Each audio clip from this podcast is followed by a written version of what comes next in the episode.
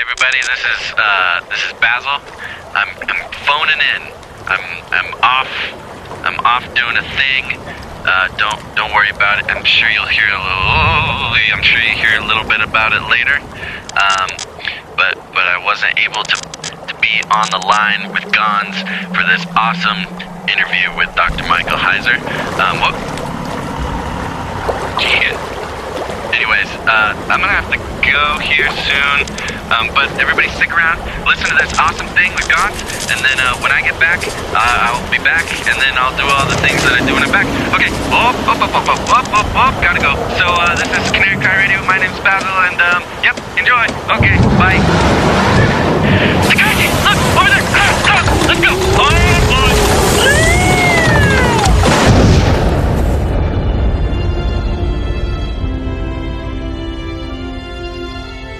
I must admit, everybody that goes to space wants to see an alien. Or wants to see some evidence that there is other life in our universe.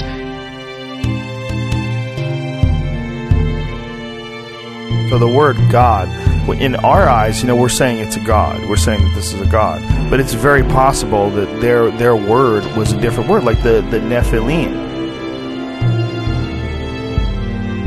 What do we know? We know now we live in an ever expanding universe. We know that there are billions of stars and planets literally out there, and the universe is getting bigger. We know from our fancy telescopes that just in the last two years, more than 20 planets have been identified outside our solar system that seem to be far enough away from their suns and dense enough that they might be able to support some form of life. So it makes it increasingly less likely that we're alone. Think of how all the differences among people on Earth would seem small if we felt threatened by a space invader.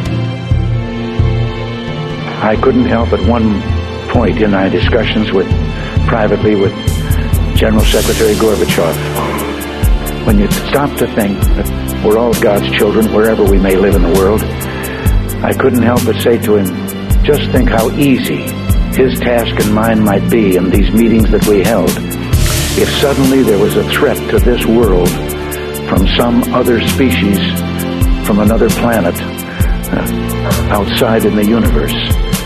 We'd forget all the local differences that we have between our countries and we would find out once and for all that we really are all human beings here on this earth together.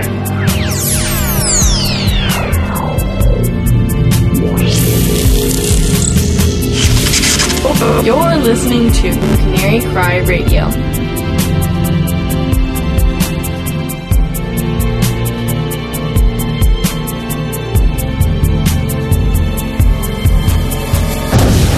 Hey everyone, welcome to Canary Cry Radio. My name is Gonz. Uh, this is episode number 81, and Basil is out today. Uh, he's somewhere on the planet, uh, not on terra firma though, but rather floating over some of the more wet regions of the Earth, otherwise known as the Great Deep. We'll get a report from him when he returns from his explorations to see if he found any evidence uh, for what he has labeled the Mermalian civilization, which is a, a really bad joke. And this is what happens when you don't have Basil here, and it's just me doing this alone, trying to make funny jokes. But anyway, don't fret because our guest today is a scholar in the field of biblical studies and the ancient Near East. He is the scholar in residence at Logos Bible Software. He holds an MA and a PhD in Hebrew Bible and Semitic languages. Uh, he also earned an MA in ancient history from the University of Pennsylvania. He blogs over at drmsh.com and is the author of the novels The Facade and its sequel, The Portent. And we'll get into uh, a couple of some other upcoming books, hopefully, uh, nonfiction books titled The Unseen Realm, which is the more academic book, and then the uh, more mainstream book, The Supernatural. It is our pleasure here at Canary Cry Radio to welcome back Dr. Michael Heiser. Mike, how you doing, buddy? Very good. Thanks for having me back. All right. Well, our discussion uh, a couple years ago was actually episode 40 uh, was definitely one of our more popular episodes. So I'm personally thrilled to have you back. And Basil was pretty disappointed that he's not going to be able to be here for this. But first off, I just wanted to say thank you for uh, sending me a copy of the portent, and I'm waiting through it now. And actually, I decided to reread the facade all the way through uh, before I got into the portent, so it's kind of a seamless, you know, big read.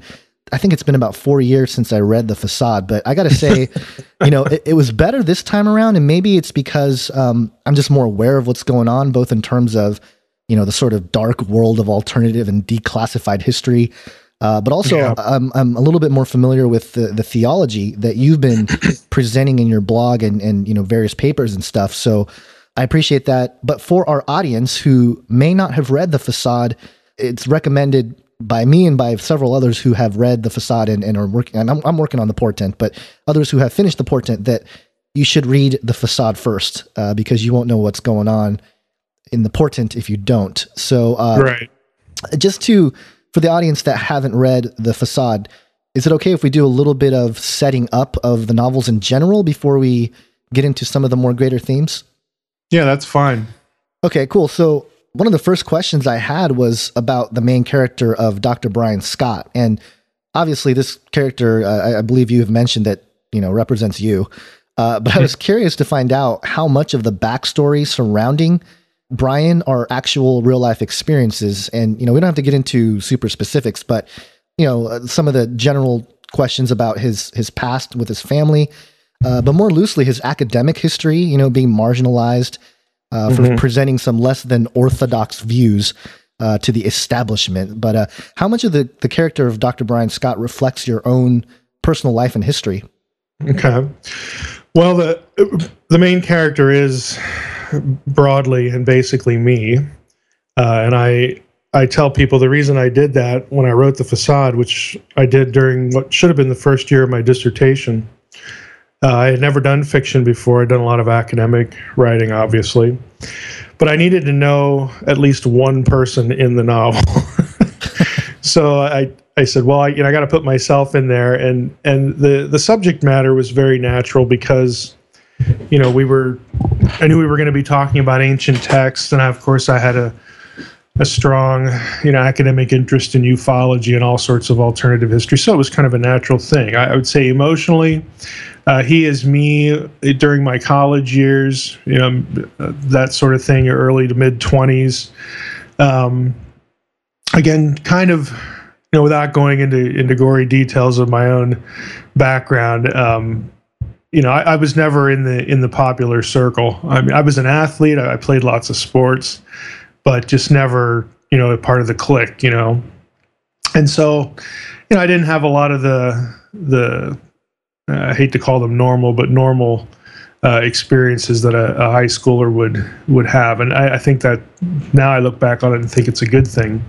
I also became a believer in high school, and, and I, I grew up in a really really antagonistic situation, you know, toward my faith. Uh, I was the only person in my family who was a believer.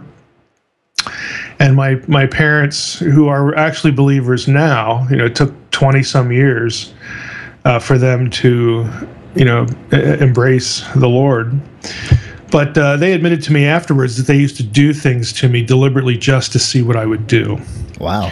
Um, as as a Christian, uh, and it was it wasn't what I would call constant, but it was it was a, a regular sort of uh, under the surface kind of confrontation that that sort of environment. So some of these things go into into you know Brian's own background. Um, I'll give you one one example. I I just you know I've I know this is going to shock people. Uh, I I was not a very attractive young young person. Oh. I was overweight, you know, and all, all these things, you know. So I had basically had no experience you know, with the opposite sex. And I walked into my my uh, an argument that my parents were having one day about whether I was gay.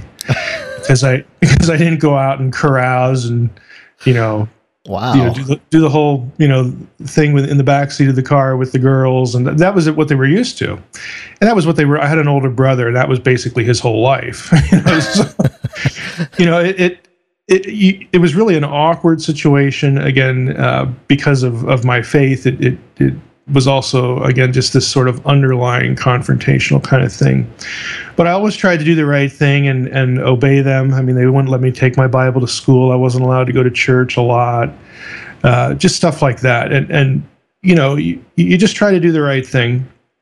And eventually, you know, they they did come to the Lord, but a lot of that is mixed up, you know, into into Brian, you know, and and who he is and his his awkwardness and basically social ineptitude. My wife would tell tell you that that's still a big part of me.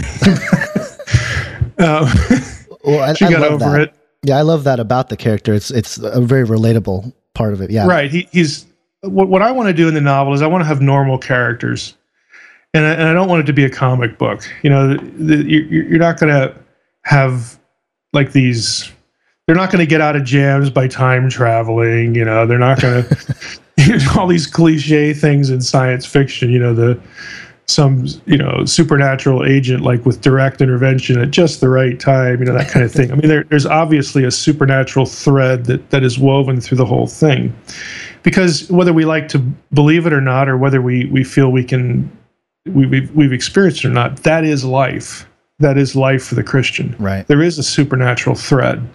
Uh, a lot of times we just lack perspective uh, as far as providence. Providence is a major theme in the facade, and it's also a major theme in, in the portent because mm-hmm. it's a major theme in my own life. Mm-hmm. Uh, and so, again, these these things filter down into uh, the main character. Now, there there are my parents uh, were not killed.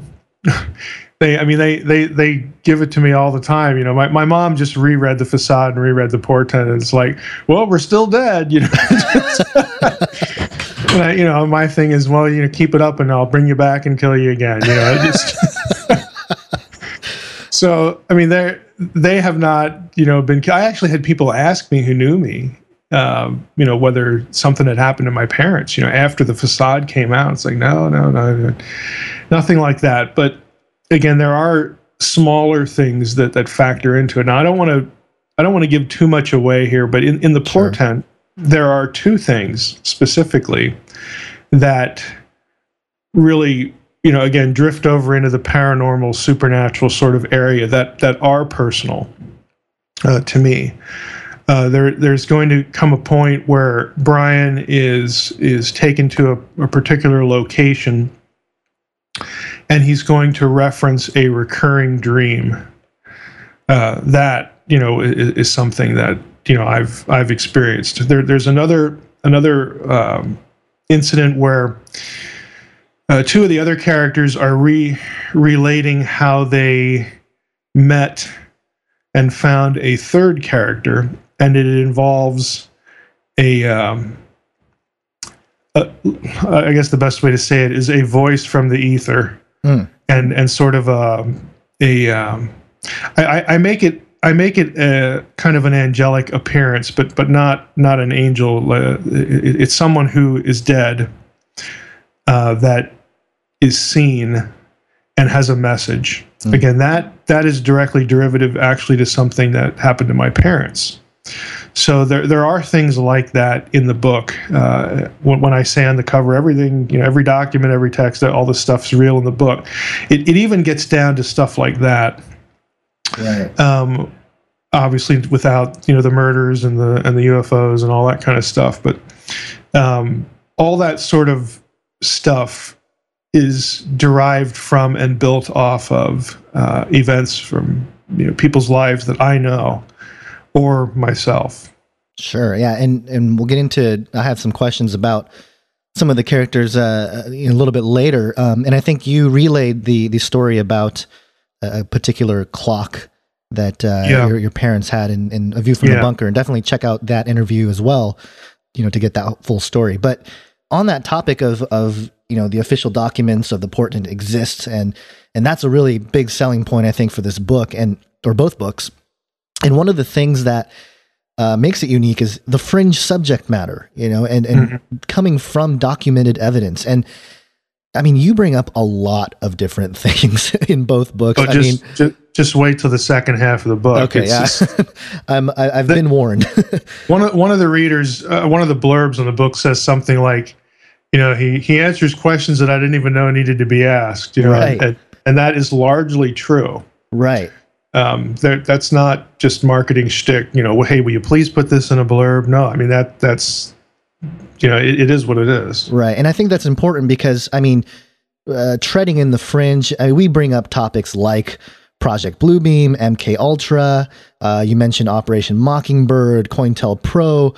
Uh, you even have a mention about population control with vaccinations, uh, Agenda 21.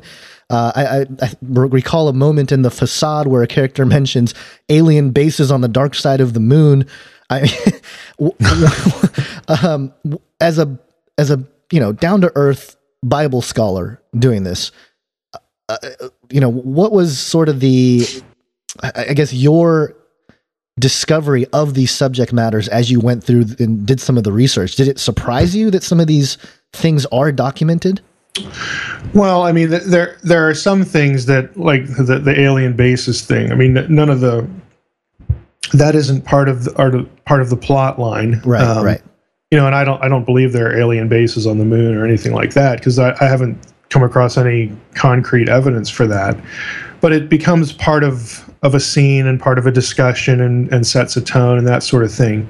If the characters are interacting with it, that's a different story. And and and again, with with, a lot of the uh, the other things that you mentioned, there, there's a particular scene where uh, again Brian is sort of meeting and uh, you know it's kind of awkward to say getting to know uh, some other people in the story but some of this stuff comes out. And i mean all these things agenda 21 mk ultra all this stuff th- this is literally on the books. You don't have to to just troll around websites to find this stuff Right. you can actually find this material in the congressional record, you know, congressional testimony, uh, declassified documents that were obtained through the Freedom of Information Act. I mean, it, you don't, you really don't have to make any of it up. Uh, is is the point? Right. And so, uh, you know, I, I I use certain of those things again uh, from that point into the book. Uh, some of it is laying groundwork for book three.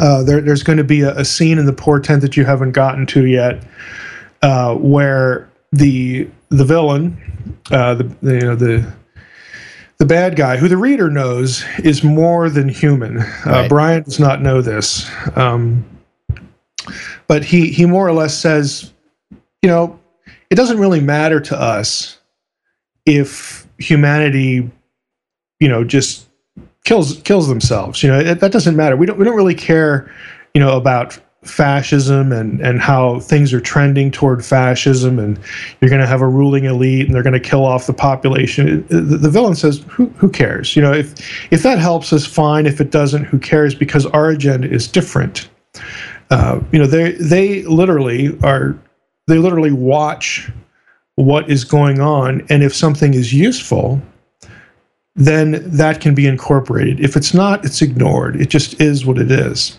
And so this whole idea of I think one of the problems when you get into this alternative history and conspiracy theory and everything like this, there's this mindset that everybody's on the same page Right.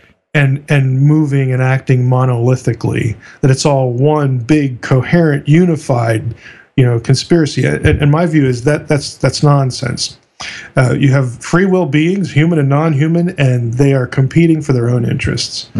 And you know may the worst one win. It, it, it's just that sort of you know kind of dynamic. And so even in the facade you get hints toward the end that there are agendas nestled into agendas nestled into other agendas. Right. Right. and and there are just multiple things going on. And that that continues in in the portent. You get a clearer picture of this particular uh, agenda because of the interest that the villain has in Brian. And and it's only it, it, it's purely entertainment. That this this individual knows he's superior and knows that uh, that these puny you know people standing in his way are not going to be able to stop him and so he, again during this this one scene this one conversation you know the the portent gave me the opportunity to sort of be the evil mastermind? What what would my end game be, and what would I do? How would I pull it off? Right. And he says to Brian, he goes, "Look, there's there's half a dozen ways we could get done what we want to get done. This one's just the most interesting because it involves you. I want you to suffer. You Mm. interest me, and when when I get bored with you, then I'll kill you. Hmm. You know, then I'll move on. Um, but he, he's he's going to be dropping things to him enough information that by the end of the book, Brian and and those who are are with him uh, are going to get a reasonably clear picture, at least of the framework of of what the what the agenda is. You know what what portends, what the future portends, and again, the evil intelligence wants him to know because he says, "I want you to be watching it when it happens and knowing that it's all a fraud." and you'll be able to do nothing about it. You know, I, I, I want you to experience that, Right. and that's that's why the lines are drawn where they're drawn. Right. Yeah, that's that's really interesting, and I think that's a it's a sentiment that um, I think many of us, uh, at least in our little niche over here, talking about these things, doing podcasts and whatnot, are starting to uh, really grab a hold of. I, I you know, I, I had listened to a couple of your interviews with others like Derek and, and Natalina. Uh, I had been uh, studying up on Chris White's recent uh, view about a potential uh, Jewish Messiah being the you know presentation of the Antichrist, um, and sort of this idea that everything we thought we understood about, especially eschatology, could be used against us uh, in terms Yeah. of uh, you know, for example, you know Chris White brings this up a lot, which is the Gog Magog war, and you know everyone's talking about this is the the the eminent uh, event, biblical prophecy, the, the event that's going to be fulfilled. But there are some evidence that would suggest biblically that the Gog Magog war happens after the millennium, and other evidence that suggests that the Antichrist wars, uh, for example, in Daniel 11, are trying to fulfill, make it look like the Antichrist is fulfilling that prophecy and, and other prophecies uh, from like Jeremiah 31 and other places. So, I mean, that's that's really that hit home for me, and uh, it really reframed my whole approach and sort of perspective of how to study these things because there are uh, you know many who are very adamant about their particular sort of scenario Sure. and um, I, I, I think as we go along here, it's going to become more important to at least hear out different potential possibilities and not necessarily, you know, squash them just because you know you you happen to disagree with the translation or something. But is this something that you've seen from from early on and you wanted to incorporate into the story, or is it, you know, it, was it something you discovered as you sort of, you know, uh, the story sort of played itself out? Well, a, a couple years ago on my on my blog, one of one of my blogs, the Naked Bible blog, I did a series on why an obsession with prophecy is a waste of time. And it's I don't know, it's got 15 parts to it. The, the key word there is obsession. Right. um, you know, prophecy is like any other, you know, segment of biblical theology. It's worth thinking about, worth studying. But there are people who who essentially marry their faith to their view of, of end times, which is a horrible mistake. Mm. Um, it prophecy is notoriously uh, convoluted, confusing. Uh, it, it, it is there are there is no prophetic position that is self-evident from the biblical text. So the next time someone says my view of prophecy is the biblical view, you can safely ignore them. uh, it none of it is self-evident from the biblical text. It all prophecy is driven, and this is what my series was about. Prophecy is driven by by your presuppositions in a few key areas, maybe half a dozen key areas. And when you make decisions about how you will think about X, that will immediately put you on a road to a certain conclusion, to a certain destination. Right. Th- There, there are there are very discernible, clear reasons why the wider Christian world has so many different views of, of end times. It's because of the decisions that are made at key junctures about certain presuppositions, mm. none of which are completely clear. Uh, now, I personally think that this is deliberate. Uh, it, it's a deliberate part of the text. It's a deliberate part of inspiration, because prophecy was cryptic the first time, Right. uh, and I, I spend a, a whole chapter in this on on the upcoming book, The Unseen Realm, and I've actually blogged a little bit about it. That you know, I, I take Paul seriously in 1 Corinthians 2 when he said, Had the rulers of this world known, you know, what, what the fallout would have been to killing Jesus, they would never have done it Right. because it, it was the linchpin to the plan for their own undoing. Okay, these, these are not morons. Okay, you know, the powers of darkness are not morons. Okay, they, but they didn't know what the plan was. Now they certainly knew when he when he got there. When we- we get that from the Gospels. They knew who he was, but their conclusion to solving that problem was to kill him, not realizing that that was the very thing that needed to happen. And and Jesus does certain things in certain places.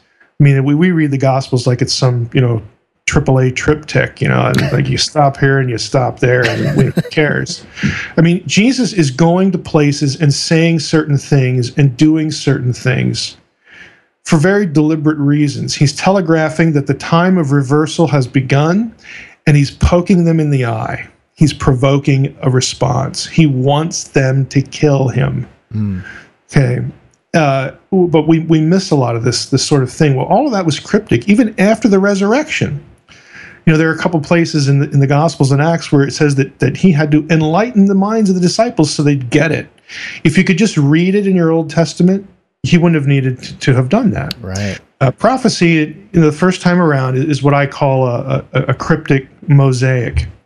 Uh, you, you will not read. There is no passage that talks about uh, the Messiah needs to be God incarnate.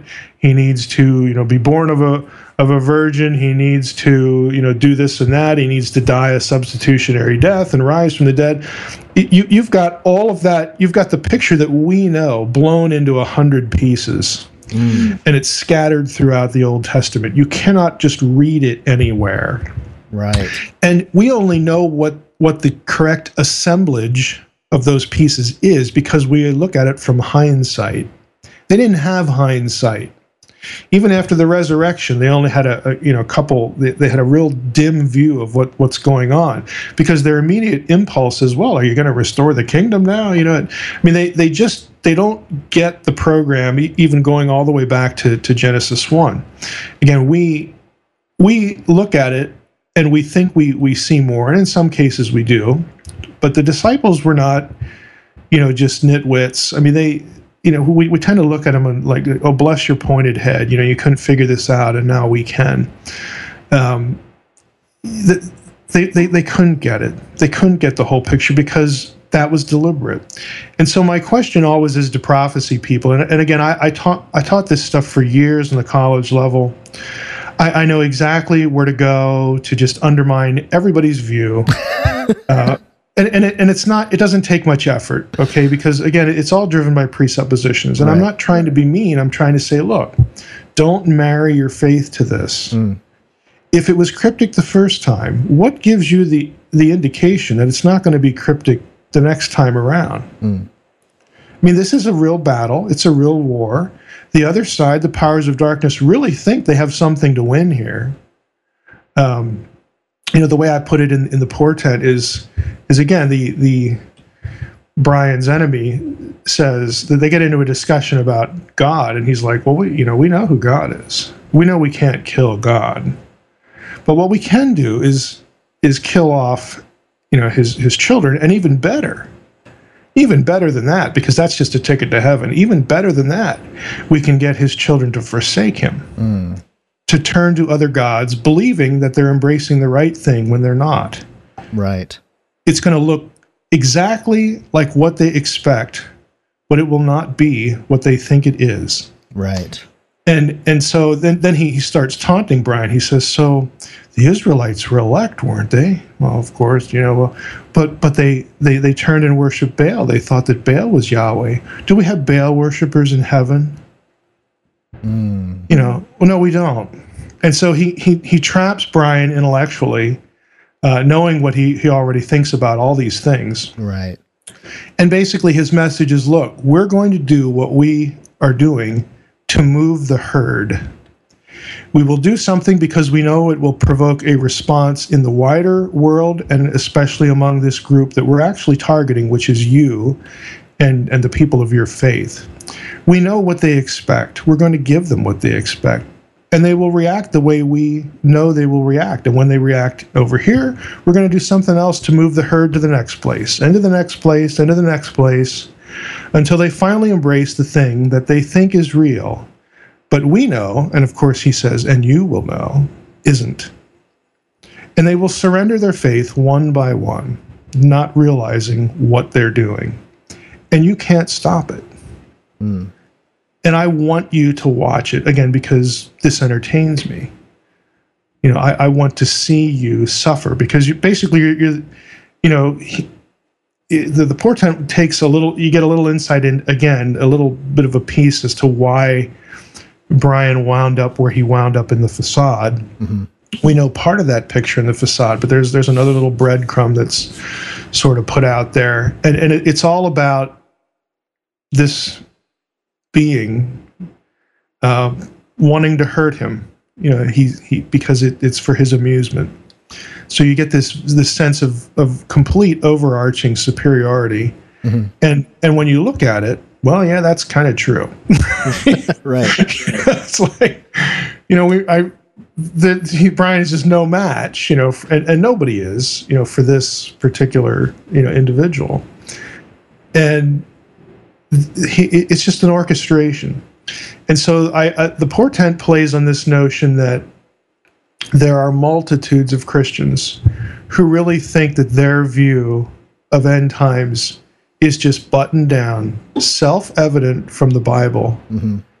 And they are fully expecting a specific sequence of events. And if I were intelligent evil, I would like that. Right. Because that that tells me how to move the herd to where I want them to go. Right. Yeah, and that makes a lot of sense in terms of uh again traversing in some of the conspiracy world and whatnot. There is a, a, a thought that's out there, and this is actually a secular uh you know secular researchers from their perspective. There's this idea of what's called the eschaton, and, and the idea is that these elite or whoever they are are purposefully trying to create the scenario of you know fulfillment of certain prophecies um, you know, using the book of Revelation as a blueprint, so to speak, to uh, make it appear as if certain things are being fulfilled. So, you know, in terms of that agenda, I think you're pretty spot on. The the other strategy for this, and and ultimately, this is what I think UFO stuff is about. The, the, the UFO mythology, the alien mythology is probably a better way to put it. Mm-hmm. The extraterrestrial mythology, even if there really are extraterrestrials, they they will just be they will be a convenient prop for the extraterrestrial mythology, and that is to redefine words like God, mm-hmm. uh, to redefine theism, to redefine uh, Christianity, you know, who, who Jesus was, to redefine what, what it means to be human and human destiny, and and what if we were created in, in God's image, what is what is it that, that we have the right to do and the destiny to do? All these are big theological things. And and you know the, the, the, the control point is scripture, and so scripture gives us definitions and and interconnects these ideas in specific ways. But if you take all those things and redefine the terms, that is, if you control the language, uh, then again it becomes something altogether different. And and the way you gain control of the language is to gain control or at least be in significant control of of the narrative of of life, you know, people's lives as they experience it. And so things like transhumanism are significant because they do get us to re to rethink what it means to be human and, Mhm. and what our destiny is. You get the, the these themes in, in film and TV and movies all the time. It's just endless. Right. You know, I have books on my shelves by scholars that, that talk about how how these narrative points have been engineered in comic books since the 1920s. Mm. You know, it if again, if you want the herd to move, all you need is to be patient. You need to you need to take the long look uh, and be patient and work the program. You know, and again, we're, we're so because it's our life and it's a defined point of time, and you know, you know, basically we you know, we, we go through our, our adolescence and who's thinking about anything big there, you know, and we, you know, we, we have this like window of like 30 or 40 years as thinking adults that now, like now we're awake, you know, now we're looking at stuff, you know, and, and we always define everything in light of our own environment, our mm-hmm. own time period, our own set of contacts, our own traditions. And again, if, if, if you're, if you're really an intelligent evil being, a sinister being, that's good stuff because it's all useful. Right. But but you're working a plan that is far far older, mm-hmm. and you you always have the end in mind, and so you steer. You're constantly steering, and so we don't. Intelligent evil wouldn't have to mimic exactly, you know, what someone's reading of the Book of Revelation is. Mm. What they would have to do is they would have to take the key points and recast them. Mm even that will be sufficient because after 10, 20, 50, 100 years of moving people's mindsets, moving their worldviews in certain directions to embrace certain ideas that will then become the definitions for these biblical things. All you need then is tripwires. Mm. To have the things fall into place. And so, again, the, the portent begins to lay this sort of thing out. And books after it will take specific pieces of it uh, and and again, there'll there'll be a, a, series of little. Okay, here's here's how the herd's moving here. Here's how it's moving there. Here's what they're doing. Here's what they've done. You know that that sort of thing. You're you're essentially going to follow the plan. And of course, for for Brian and and those who are are his friends, it's like, well, you know, we may not be able to do anything ultimately to to stop this. Although, again, I'm not going to give too much away. Although there is a means, they will have a means to do that and it's it's hinted at uh, in in the portent, but they haven't discovered it yet. They will have a means to, to just blow the whole thing up and make the the the evil mastermind, you know, scrap the plan and come up with something else. Right. Whether they realize it in time or not is you know that that I don't know that yet. But you know you. I, I want people again to get this sense that you know maybe we just need to slow down and we need to start thinking about ideas mm-hmm. and language, okay, and and just worldview. You know, this sort of thing, rather than than and I, boy, you know, I'm going to write this book and I've got everything figured out here. You know, I got all the numbers, and I got it in the spreadsheet, you know, and I'm the next Hal Lindsey, you know, all this kind of stuff. And and I'm, you know, I'm going to I'm to put this out and you know, people are going to look at me like I've I've solved every it's just nonsense. Mm. Okay, it, it it it it is again no view is self evident. Um, you know, at, at Future Congress a couple years ago, I did a session that was moderately well attended on entitled "What You Know May Not Be So." Uh, and I and I took people through again some of the, the, the things that are legitimate, well, it could go either way, you know, right. kind of things that relate to ultimately to, to biblical prophecy and where you, where you come out. But a lot of Christians are just simply not aware of this because they're in a specific church within a specific tradition, mm. whether it's a denomination or some other tradition. And and the, the pastor's concern is to pass on that tradition. And so that's what you get taught. And that becomes your biblical theology. And again, I'm not saying that that's wrong or it's evil or it's sinister. It just it, that's just the way it is. Right. And most people are, are content with that. But you know, for, for those of us whose whose lives are spent, you know, in the text and, you know, whether we're scholars or not, we just know it ain't that simple. And it you know, all I'm trying to do is just wave the flag. Right. it ain't that simple you know, you might want to put some put some more thought into this. It just ain't that simple. Yeah, and I and I know that I, I think you bring up some really important points, and because we we do kind of shape everything from our own subjective sort of point of reference in time and history and everything else. Sure, we're human. Right. What else are we going to do? um, and and I, I actually, and the audience knows this, and I'm working on my first book, and it's on the topic of uh, the secret space program and uh, you know I would call it hyper speculation of what might be going on uh, behind the scenes and stuff. But looking at that topic, uh, especially you know, there's a lot of like space stuff going on in the news and everything. Uh, just recently, there was a, NASA project revealed uh, a new rocket that's supposed to launch four people into deep space in a mission called Orion. And uh, mm-hmm. you know, I just saw the movie Interstellar. Uh, I'm a few weeks late. You know, I'm I'm pretty. I saw it alone. You know, because I have friends that I saw it too. uh, you know, and the premise of the film was that you know Earth's resources are running out because of a, a contemporary Dust Bowl kind of scenario and humanity needs to explore beyond our solar system to find a new home with the I think the famous quote of the film was, you know, mankind was born on Earth, but we were never meant to die here. And just as a spoiler alert, because it's been a while since the movie's been out, uh, the saviors of humanity are like humans from the future who evolved into higher dimensional beings, which is as new age as it gets. But you know, stated plainly, what what's your opinion in terms of space travel. Uh, you know, because as we kind of, I think that film was sort of, you know, obviously we're not at that point yet where we need to, you know, definitely explore other possibilities to get off Earth or, or whatever. But that's kind of uh, what the secret space program research seems to suggest in terms of a, a breakaway civilization. Uh, which is coined by Richard Dolan of you know some secret elite group or whatever, a group of people who have access to some technologies that may be you know well advanced from where we are publicly and potentially you know they're looking to preserve humanity you know in the stars and things like that how does that you know what, what from a biblical point of view what is your take on space exploration in general well you know th- this is this is that's such a multifaceted sorry.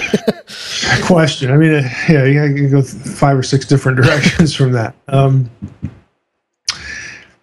you know I, I, think i think um, it is sort of intrinsic to to the human being uh, to explore and do things like that sort of find out find out what makes reality tick, what makes the Earth tick. You know, all this. You know, science, right. the scientific enterprise. I think is a, is a direct uh, derivative of the fact that we are created as as divine imagers, and and you know we we share certain attributes that, of course, are going to propel that kind of thing. So, at its most basic level, because you know all you, you could look at it and say, well, if humans leave the planet, they've left their domain, you know, and they, their their proper estate and, and all this kind of stuff. Mm-hmm. You know, and that and that sort of implies, even though it's not intentional, that that what what else is out there, either a is off limits to humans, and we don't actually have a, a command that says that, or b that that it's somehow the domain of, of other beings or something like that. Again, th- these aren't stated things, but they're they sort of go along with the suggestion. I, think at, its most basic level, uh, that things like the Dominion Mandate, yes, they do pertain to Earth because that's what the biblical writer knows. The biblical writer is not a scientist. He doesn't know about outer space. Right. He thinks God is walking on the dome of heaven and sitting on it, and the Earth is his footstool and all this kind of stuff. I mean, this is typical ancient Near Eastern cosmology. There's nothing unusual about it. You can find it elsewhere you know, there, there are the key theological differences with the way the Bible articulates it, but at you know at the core, it's basically the same. Well, I mean that is what it is. Well, the Bible also envisioned only 70 nations that you know we happen to know that were the ancient near east and the mediterranean world it doesn't talk about north america and south america and all this other stuff but we know from the great commission and other passages that that there's an idea conveyed mm-hmm that all the nations of the earth are the domain of Yahweh, and he will reclaim them, and, and, and, and they are his by right. And that extends beyond just the ancient Near East. It extends it, it, it extends beyond to the places that God knew were on the planet, but maybe the biblical writer didn't. And God didn't really care to tell him because it's not necessary to hmm. tell him. And it would frankly be a waste of time you know, I always use the illustration. You know, we could have God could have inspired the Bible right now. You know, use different language and have different people. We we know more about science. The the, the thing would have would have sounded a lot differently, right. but it still wouldn't be precise because if God really told even Stephen Hawking what he did and how he did it, it would be a waste of God's time mm. because his brain is too small to grasp it. so it again, all this goes goes back to what the Bible is, what inspiration is, God's choices in the second millennium BC. This is the time I want people to start writing stuff down. All of that. Now that that is to say that since theologically things in the Bible expand beyond what the biblical writer knew, I think theologically mm-hmm. we could say that the human endeavor the human pursuit, the human exploration, can expand off the planet. I mean, it's it's a theological extension. There's no verse for that, mm-hmm. but it's just a theological extension that has precedent. You know, in biblical theology. Now, having said all that, we'll go down another road. I do think that there is reasonable evidence for, at least at the end of the Second World War, you had rogue technology uh, my own personal view is, is, that it, it could have survived outside the two main superpowers, the US and the Soviet Union. Mm-hmm. I think that's possible. I don't think it would scale, though. And I think the more reasonable idea is that at the end of the Cold War, we inherited the we inherited the musical chairs political thing of dueling fascisms. Mm. And that is fascism on the left versus fascism on the right. The pe- people don't realize how enamored people in the U.S., including presidents, all the way up through our political apparatus, they were enamored with the, with the Russians, with with communism. Mm. And that changed a little bit when it became violent, but it didn't change altogether. But it, it was a utopian fantasy. After the war, you know, we, you know, the, the, the, the, Nazis were the opponents of, of the, the, the utopian utopians uh, Soviets. And so, you know, we, we have, again, the, these two systems of fascism, one, you know, utopian, the other one is sort of more nationalistic. And that's really the difference between Nazism and communism. People wonder, well, they, they kind of believe in the same things. What makes them different? Uh, Hitler tied his ideas to nationalism and the idea of a master race. The mm. Russians never did that. It was it was religious. Right. So what happens is we have left lovers in our political apparatus, and then we inherit Nazis, the fascists from the right, via paperclip. Mm. And all of these people are operating within what we call the military industrial complex. Mm. They have their own agendas, they have their own way of thinking about things. And I, I think we just inherited that. You know, and, and I think it filters out in, in a number of ways to what we see today politically as well. Right, yeah. But all that is to say that when it comes to the military industrial complex and the space program, it wouldn't surprise me at all if there were a small number of elites on either or, or both sides who want us to do certain things in space and even including perhaps the preservation of humanity elsewhere at the expense of the people here. Mm-hmm uh, that they can actually again accomplish their utopian vision, and that and they'll view it in religious terms that this is this is our destiny. This is this is why we're here, right. whether they believe in God or not. Uh, if, if, they believe that we come from some other life source, panspermia, mm-hmm. you know, that we're really extraterrestrials in some way, well, then this is our destiny. I mean, there's all sorts of ways to legitimize this, so I don't have any trouble believing that at all. But here's the important thing I don't buy a lot of what Hoagland says. you know about the you know this this space agenda, right, and all that. But I, I, I don't think it's impossible or even unreasonable to think that there are people, there are individuals uh, within this apparatus that are well placed that really think this way. Mm-hmm. And and if they are in the position where they can nudge an idea forward, they'll do it. Yeah. I mean, in, in other words, let's put it this way: I think we could have another, maybe two or three Jack Parsons in the military-industrial complex. Now, Parsons was a nutcase. I mean, if you look at him rationally, you know, I'm going to open up a portal, you know, to evil spirits and like, you know, I the, the whole Aleister Crowley thing. I mean, he really believed this, and he also happened to be like the leading rocket scientist of his day. So, right.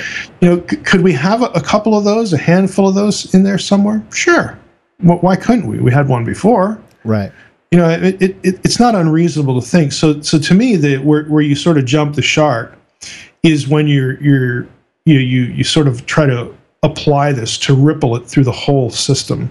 Mm. You know, and, and I, like make it this this you, you scale it upward. I don't think you need to do that to to have it be something real that is a threat to lots of people. If, Right. if you follow my train of thought there, Yeah, yeah. It's it's. I guess I'm coming at it from a perspective of what sorts of ways could the church deal with those aspects moving forward in terms of, uh, you know, I mean, I, I I wasn't around during the the moon, uh, the Apollo missions or anything like that. I, I don't know what the church, how the church responded to those things at the time.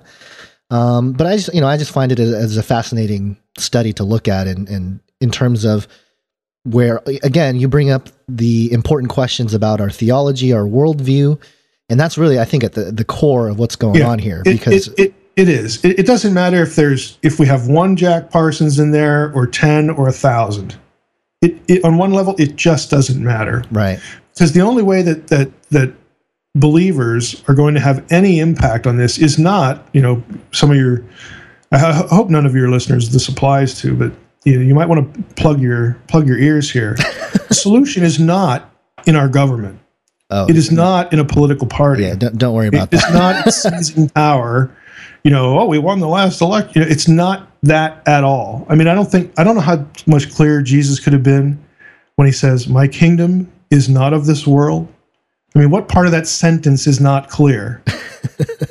so the, the only the only way that that that we're going to have a- an impact here is to change hearts and minds, and that is through the gospel, and that takes a long time. Right, but there it it began with 12 people and a, you know a handful of others you know in the first century and you know it did pretty well. But they had to be willing to suffer. Mm-hmm. They had to be willing to let god be god to let god be sovereign. They had to be willing to suffer they, they were not taking up arms they were not trusting in political authorities they believed that god would actually do what he said he would do and they were willing to die for it hmm. and they won the day yeah, okay, at great cost, but they won the day. And that, that is the only way in our day and age. And again, this is this is also a thread through the portent as well, and it'll continue in, in, in the next book. This is how you have to approach it. You have to every if every single Christian just did what they could do right now, where they are at, at their own expense, if necessary, the world literally would change yeah, it would change. But but the, the church is so weak that it's not happening now. Mm. And you know, I'm not one of these guys that oh bring persecution on. Man, I'd love that. you know, I, I I want my kids to live through that. That'll make them tough. You know, uh, I don't want any of that. But at the same time, I have a, I have a growing suspicion that the church in, in the future will become marginalized even more than it is now. I think we are in a post-Christian era. Mhm. Uh, I think we're definitely in a post-biblical authority era, but I think we'll be in a post-Christian era more and more. I think the church, you know, at least if, if you want to maintain biblical authority, your beliefs will be criminalized. Mm, yeah, I think that will probably that, that could happen in my lifetime. I don't know that it, will, but I, th- I think it could. I think the next generation it will happen, and that the church will have to go underground, and and it will there will be persecution, real persecution, not you know like oh well you know we got to change our our blueprint here because we, we have to put in three outlets instead of two. You know, oh, the government's persecuting us. it's just nuts. Yeah, okay, that- yeah. that's how that's how we think of persecution now. I'm talking about something serious, right.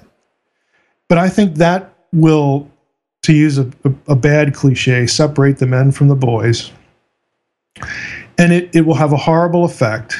Lots of people will fall away, but the, the good the good news is is that what's left will be real Right. Yeah.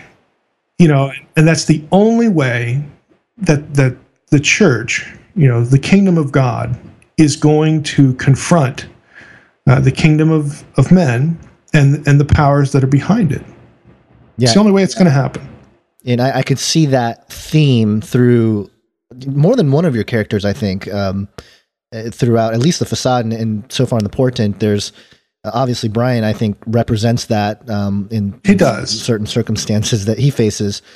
Um, but yeah on ahead. one level he doesn't have a whole lot going for him you know again because he is who he is, but you just try to do the right thing Mhm. and see what happens. right. No, and, that, and that's sort of, uh, and I, that's what I love about about the character of Brian. You know, bringing it back to to these novels. But one other character that I particularly found fascinating, um, which is a, more of a major character in the facade, more so than the portent. Although I think his impact is sort of you know rippled through the portent. Is uh, Father Benedict uh, Andrew Benedict, yeah. and and he's a he, a, a Jesuit in the story, Mhm.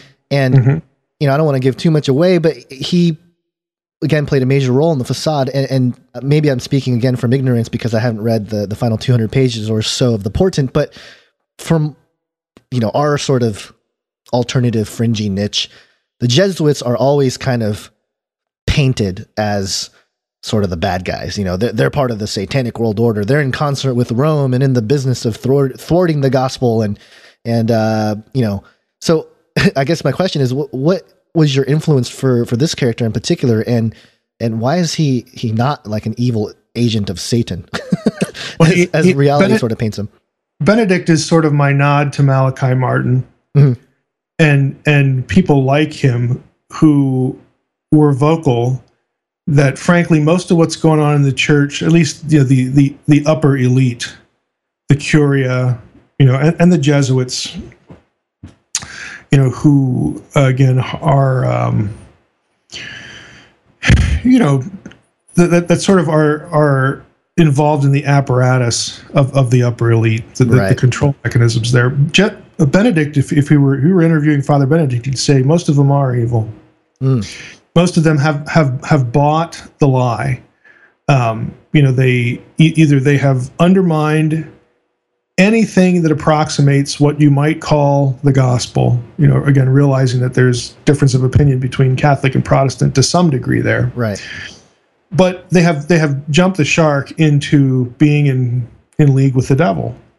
So he's sort of a nod again to to Martin and some of Martin's you know works and and interviews and things like that.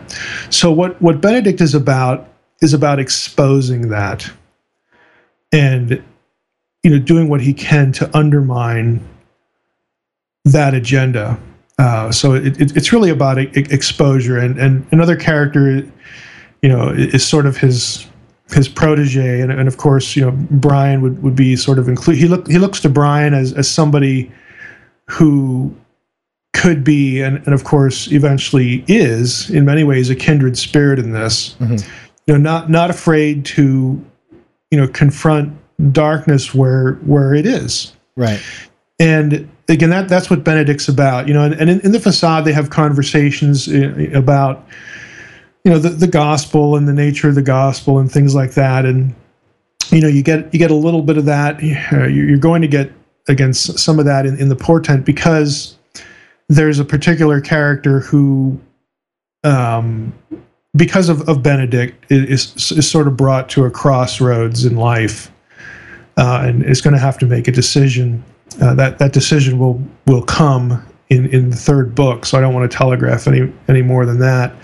But that's essentially what Benedict is about. If you look at our, our world today outside of fiction, I think it is a myth uh, that that everyone connected with the Catholic Church is some sort of evildoer and, and Satan worshiper. I think that's absurd Right. um, but I, I also think that in the in the upper echelon, and I think you're you're seeing it actually in reaction to uh, to the present pope um, in, in in various ways, and he's getting it from different directions too, uh, and even more so with the, the previous pope. Um, that there's a whole lot in the upper apparatus that's really wrong. that just, I think that's an understatement, but you, you follow what I mean. There, there's Yeah. just a whole lot going on there that you can't really think of any other words besides corrupt and evil and sinister and dark. I mean, it it just is what it is. And so, again, you know, Benedict is offended at this, uh, and and his his whole thing is there's just something going on where where they're either willing participants in, in a bigger agenda that involves spiritual darkness, or they have been you know Manipulated. stolen. Yeah. It's been stolen away, Right. and he does not like it. Right. and yeah, and I think he uh, he also represents some of the the sentiments you shared, you know, just a few moments ago about you know doing what he what he can, you know, to Right. uh, try to do what's right. And another character, I, I think the I guess you would probably call the second main character in the story is uh, Melissa Kelly.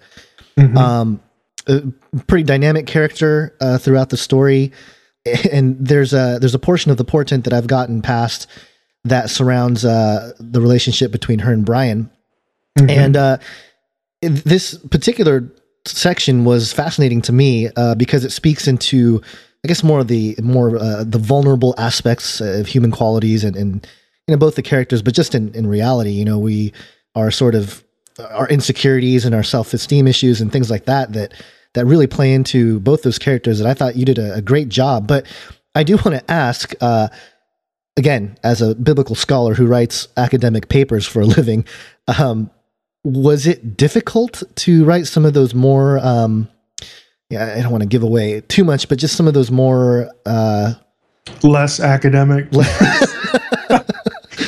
sure. Let's go with that. yeah. Uh, those scenes Well, I- that, uh, yeah, you know it, it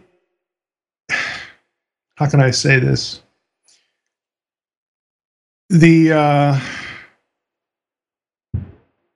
the, the the major scene between those two involved what i considered the most closely guarded secret from the facade and that was what did brian take out of his room uh, at at the end of the facade.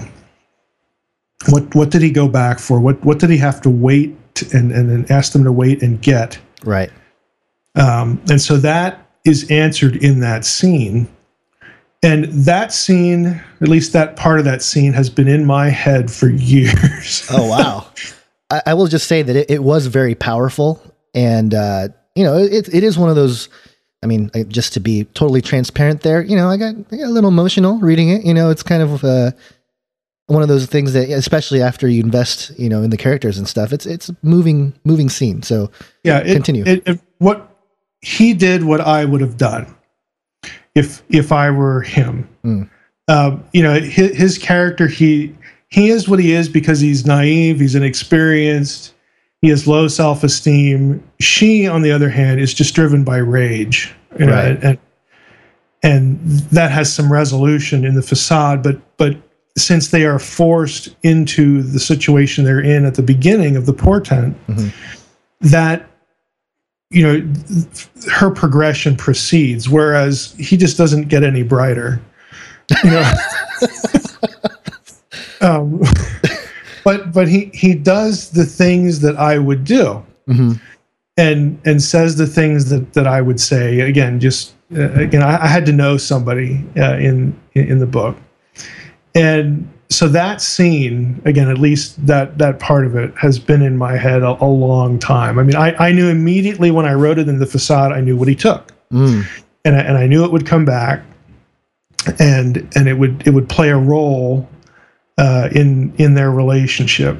Right, so it's awkward. You know their relationship is, is awkward but it it, it grows. And it, it grows in sort of normal kind of again you know awkward ways where um she has to become a different person and he has to become you know a little less clueless you know it just it, it, it's that sort of thing. And, and melissa for those uh, those who are wondering melissa is my wife was wondering especially uh, at the end of the first one M- melissa is is really three people. She's a third uh, my wife a third dana scully and a third woman that i just didn't like.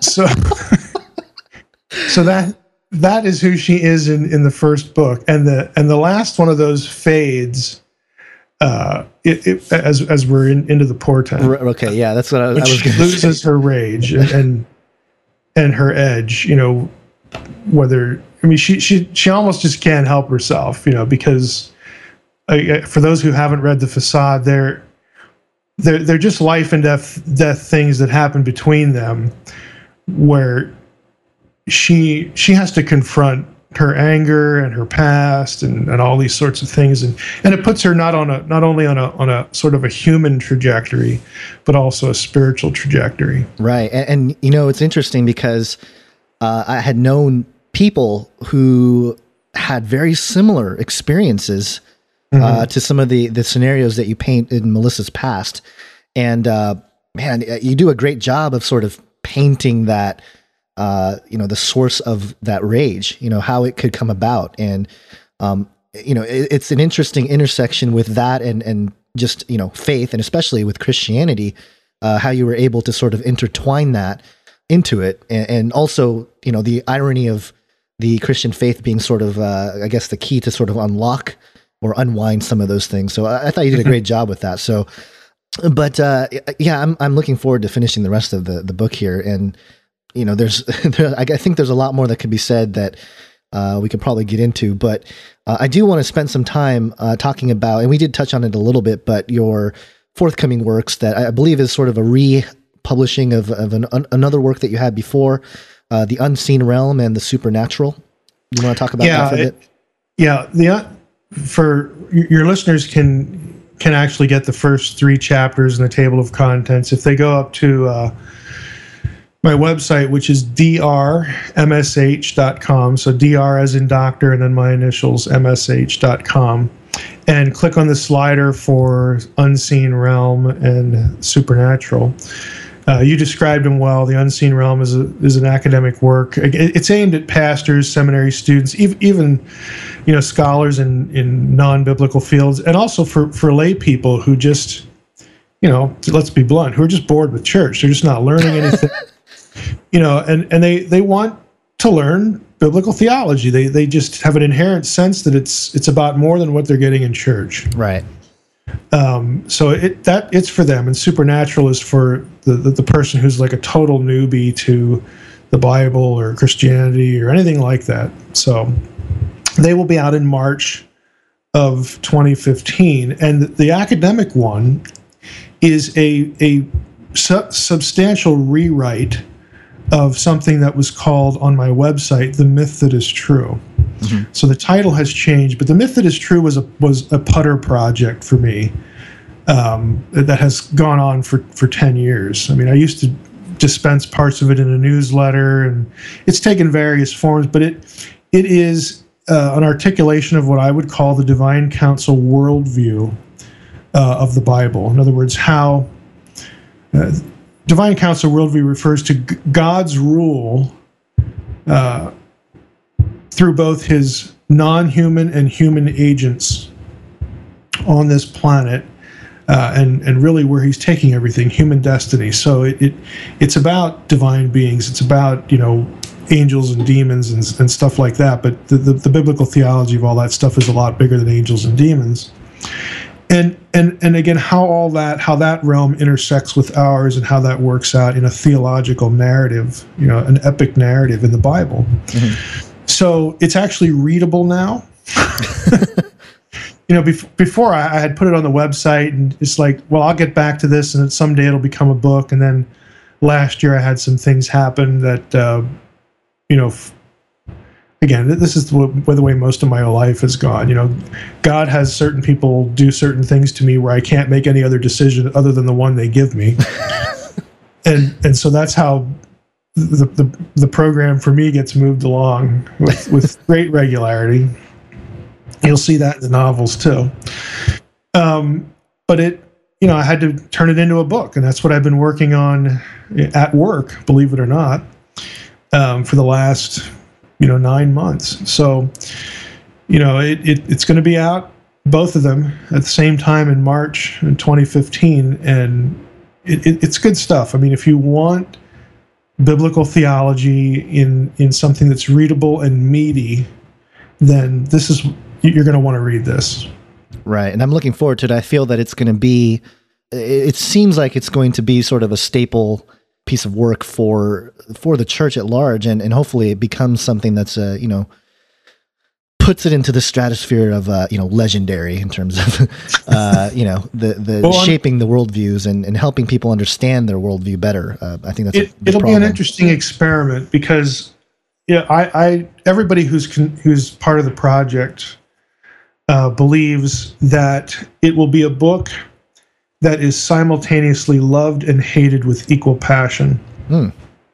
And that is, you'll have people read it that think, "Where has this been all my life? You know, why why haven't I been taught these things?" Um, and will just love it. You know, like it's the next best thing to sliced bread. And then there would be other people who just hate it with equal passion, right? Uh, because because it is it is tradition agnostic. It is tradition apathetic. Mm. Um, I, I, don't care about tradition. If you if you follow my, my blog, I want to give you the the Bible in its own original context, which is not evangelicalism. It's not the Reformation. It's not the Puritans. It's not the Church Fathers. It's not the Catholic Church. You know, just fill in the blank. It's nothing modern. Mm. Okay, the, the you know, we talk about interpreting the Bible in context all the time. Well, what that really means is interpreting it in light of the context of the writers, the one, the context that produced the thing. Right. And that is rarely done. And, and, and so on, on the one hand, it's not going to say, oh, you've been believing A, you need to believe B, like you were totally wrong. It's not going to say that. But it's going to say A looks a lot different and is a lot cooler than you thought it was. Mm. Uh, and and and you're going to be able to yeah, I, I, use the phrase because other people gave it to me that their this was their response to the to the draft and and my boss here at work, the one who said you're going to use work time to make this into a book. he, I mean, he, he just he looked at me after he'd read it. He just came into my office and sat down and stared at me for a few seconds, and I'm like, "What's going on?" You know, and he's like, "What have you done?" I will never be able to read my Bible the same way again. Wow. You have ruined me. you know, and, and I've had people tell me that. It's like, I know, I, I, I lived it. Yeah. I mean, I lived it. I, I wasn't, I didn't wake up one day and just have all this stuff. Uh, I understand that, but it's a good thing. It's a good thing. Right.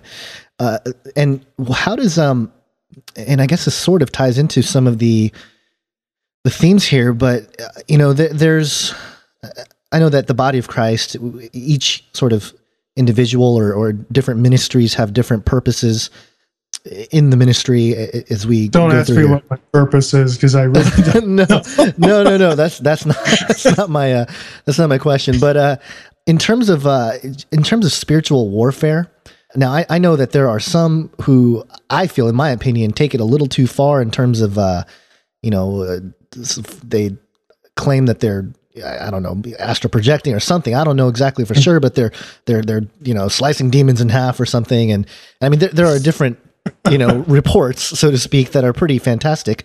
But you seem to battle in the realm, if I could sort of use that phrase, uh, where I think spiritual warfare is really going on, and and, and that's in the uh, the world of ideas and sort of the the yeah. world of the mind, and that's a big battlefield. Um, but, it, it's also a more productive battlefield.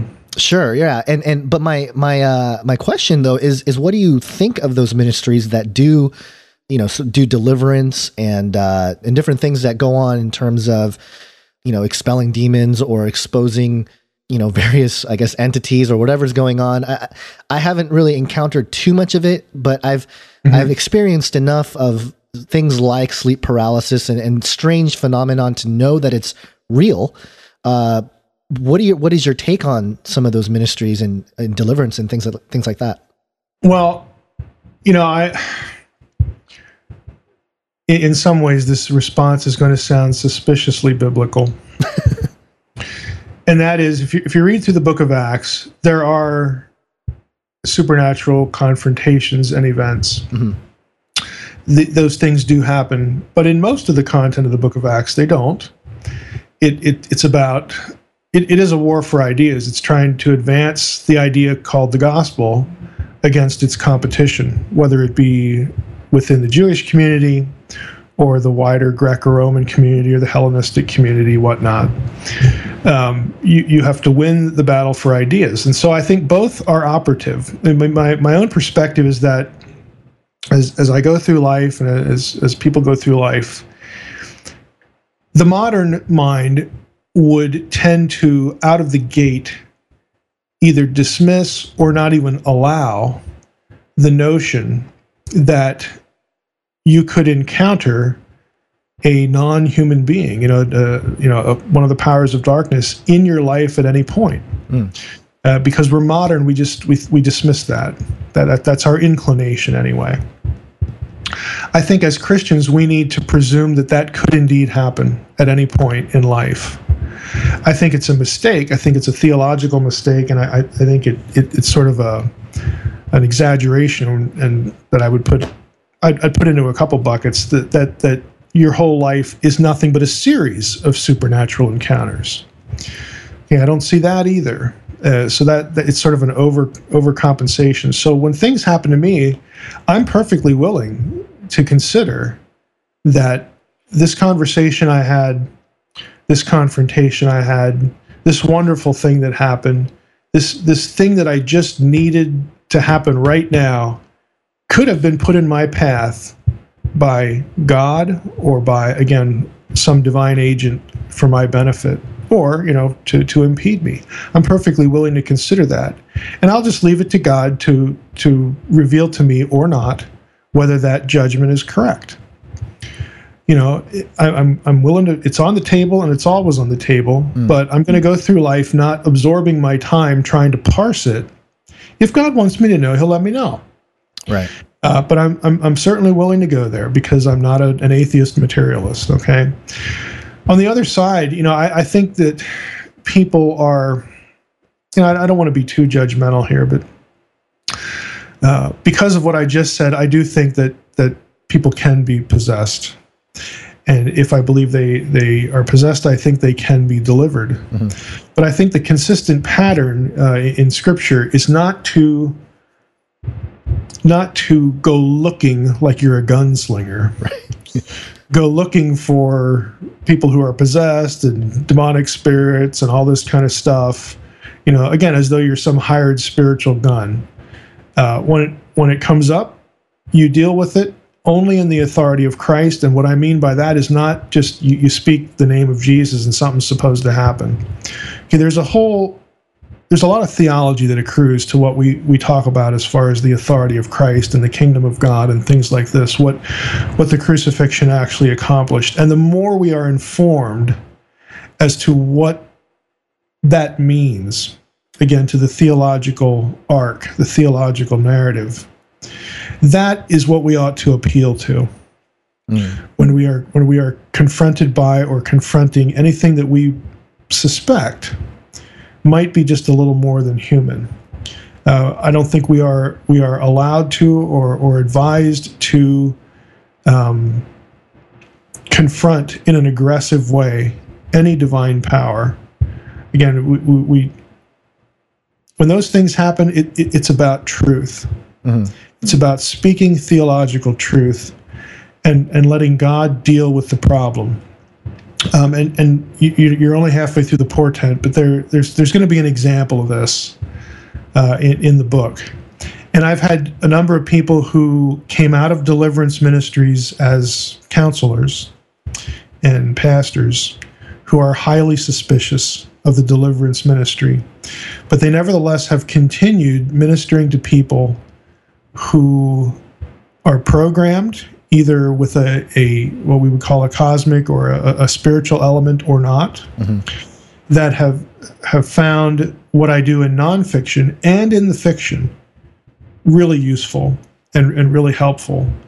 Um, so I, I think I'll probably leave it there, but I, I, I am I am with them because I think a lot of this becomes a bit cartoonish. It, it might be self-serving. It might carving out some sort of notion that I'm, you know, I'm the spiritual gunslinger now. I, it, what what that is is it it it, it creates this atmosphere of elitism, mm. which I think has no place in the church. Um, we, you know, we're not apostles. I don't believe in apostolic succession, and we're not going to launch into a theology lesson as to why. Um, I think you had apostolic succession even dying out in the Book of Acts. You know, it it. Uh, I don't think we have that, but we do have the truth. And so that is how we confront darkness, whether it's human a human victimized by darkness or uh, a non-human, you know, entity, you know, a, a spiritual power who who represents and comes from the darkness. It's about confronting them with truth, with with you know who Jesus is, what he did, what it means, especially what it means. And that's where a lot of a lot of these practitioners are weak. They're actually theologically weak, Hmm. and, and and theologically, I think under under informed when it comes to again bigger picture kinds of things. Uh, it, it becomes uh, it becomes something of a of you know of a Halo episode Right. for them. You know, it, it and I think that's a bit misguided. It can be dangerous. It could also be misleading in the sense that we think we've accomplished X when we really haven't. You know, and, and there are things that can be done, you know, with that. But I, I'll, I'll probably just leave it there. So I, I trust that the, the practitioners that tell me uh, what they have seen in some of these other ministries and why they left them and now are trying to do battle with the truth. Right. Now, what do you think? Uh, just a couple more questions here. What do you hope for people who read your material, who study your material, uh, both the fiction and the nonfiction? What do you want them to walk away with? What What would you like them to basically, you know, c- get out of out of all the uh, all of your work? I want them to to gain a, a deep appreciation of providence uh, in their life. That um, God's interest in their life does not need to, and mostly will not, uh, manifest itself in the spectacular. It will manifest itself in lots and lots of little things that you know form the fabric of our lives and and if we can if we can get a, a, a bit of a grip on that what should come with it is the sense that what i do is important. Uh, you know it may not be important in a dramatic way it may not be important in a way that you can even parse or, or really articulate. But if we really believe that, as Paul says, that, that each individual believer is now the dwelling point, the dwelling place of the glory that once resided in the tabernacle through the Spirit, and that the mission of the church is to reclaim uh, the nations that were disinherited and put, you know, punished, put under the authority of, of lesser beings, lesser gods, who became corrupt. Again, this is the divine council worldview from passages like Deuteronomy 32. If we really believe this, and that, that the, the, the time of that reclamation began with the ministry of Jesus and continues on through those of us who have the Spirit, and the Lord is the Spirit, as Paul says five or six times. If we really believe this stuff, then there's an intelligence about what we're doing uh, there, there is a God, there is a Spirit who is using us in the lives of other people, other fellow imagers, to get certain things done. And whether we can discern them or not should not be important. We should we should try to do the right thing according to Scripture. We should try to serve people. Um, we should advance the gospel. We should we should tell people the truth and not be afraid to confront evil when we see it. And again, if, if every Christian on the planet thought that way, a lot of things would change. A lot of things would be different. So I think that's sort of the major thrust that no matter how big the enemy looks, the solution is actually right under your nose. Mm, yeah. The, the, the issue is can it be scaled? and and I, I think God is, is working. You know, he he uses people to try to get people to take their eyes off their circumstances, the, the things that the world offers, and you know all these again theological things that we're probably familiar with, but we don't take too seriously. If we took them seriously, um, things would change. Things would be different. Yeah. And it, and this is what's supposed to happen. And if you're not going to participate, God isn't going to give up. Mm-hmm okay, you will you will suffer the loss of reward, and God will move the program on through someone else. Um, you know, if you want to just sit on the sidelines, you know, God will let you do that. uh, you know there will be a, a, a, cost, and not not in the terms of salvation or anything like that, but uh, I think there will be you know some regret. There'll, there'll be. I think that's what Paul was afraid of, just knowing that he had failed, mm. and not not wanting to confront that thought, um, terrified him. Right. So again, it's about mindset. It's about truth. It's it's about thinking the right way and, and trying to do the best you can uh, believing that that God will use it in some way. Cool. Yeah, that makes a lot of sense. I, I, I love that, and I, and I feel that perhaps you know, and who really knows how long we have before we really see things unfold. You know, whether it be UFOs over, you know, the White House or whatever it may be. um, I think you bring up the greater importance of what we're supposed to be doing in terms of and again you said that you know it may not be spectacular we may not be you know the foot soldiers so to speak in the end times when the antichrist is reigning but maybe we will you know and so in terms of being theologically sound will become of vital importance if and when such things begin to happen. So uh, yeah, some of, some of the more powerful things that that we're familiar with are things that are never seen or detected right. until until critical mass until it's too late you know? Yeah. A virus that lurks in the body is not really spectacular but as it multiplies and eventually takes control then it's like it's unstoppable right you know so they're, they're just you know that's an analogy from from nature that i think is is useful i mean if if, if we really thought of ourselves in this way that we are collectively this unstoppable force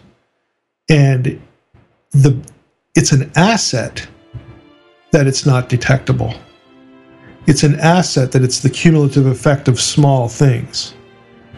Um, again, they're, they're, we, our, our, mindset would just change. Yeah, I feel that this is a, a new area of maybe uh, you know some self help stuff that could be much more grounded and rooted in biblical uh, theology. Dr. Michael Heiser, thank you so much for taking the time. Where can people go to find all your work? The main hub is my homepage. That's www.dr, as in Dr. drmsh.com, drmsh.com. You'll see links there to all my blogs and books that are out, like the novels, and books that are coming up in early 2015. It's all there. All right, you guys, make sure and go and do that. While you're at it, make sure you go to iTunes, leave a rating or a review. You can also find us on Facebook and Twitter and also Instagram. Uh, also, if you guys like what you hear with these episodes and these interviews, make sure to share them with friends and family. That's how we're going to get the word out. That's how we're going to get the truth out to people and help people wake up to what's going on. And people like Dr. Michael Heiser, their work is definitely going to help especially believers, even seasoned believers, understand the times we are living in and understand what's most important as the church starts to go underground, as Dr. Michael Heiser believes. So make sure you go and do that. Again, canarycryradio.com is where everything is at. Sign up for the email list. There's tons to do there, so definitely check it out. Basil will be back in the next episode, so Stay tuned for that. I think we'll be able to pump out one more episode in 2014. But until then, think outside the cage.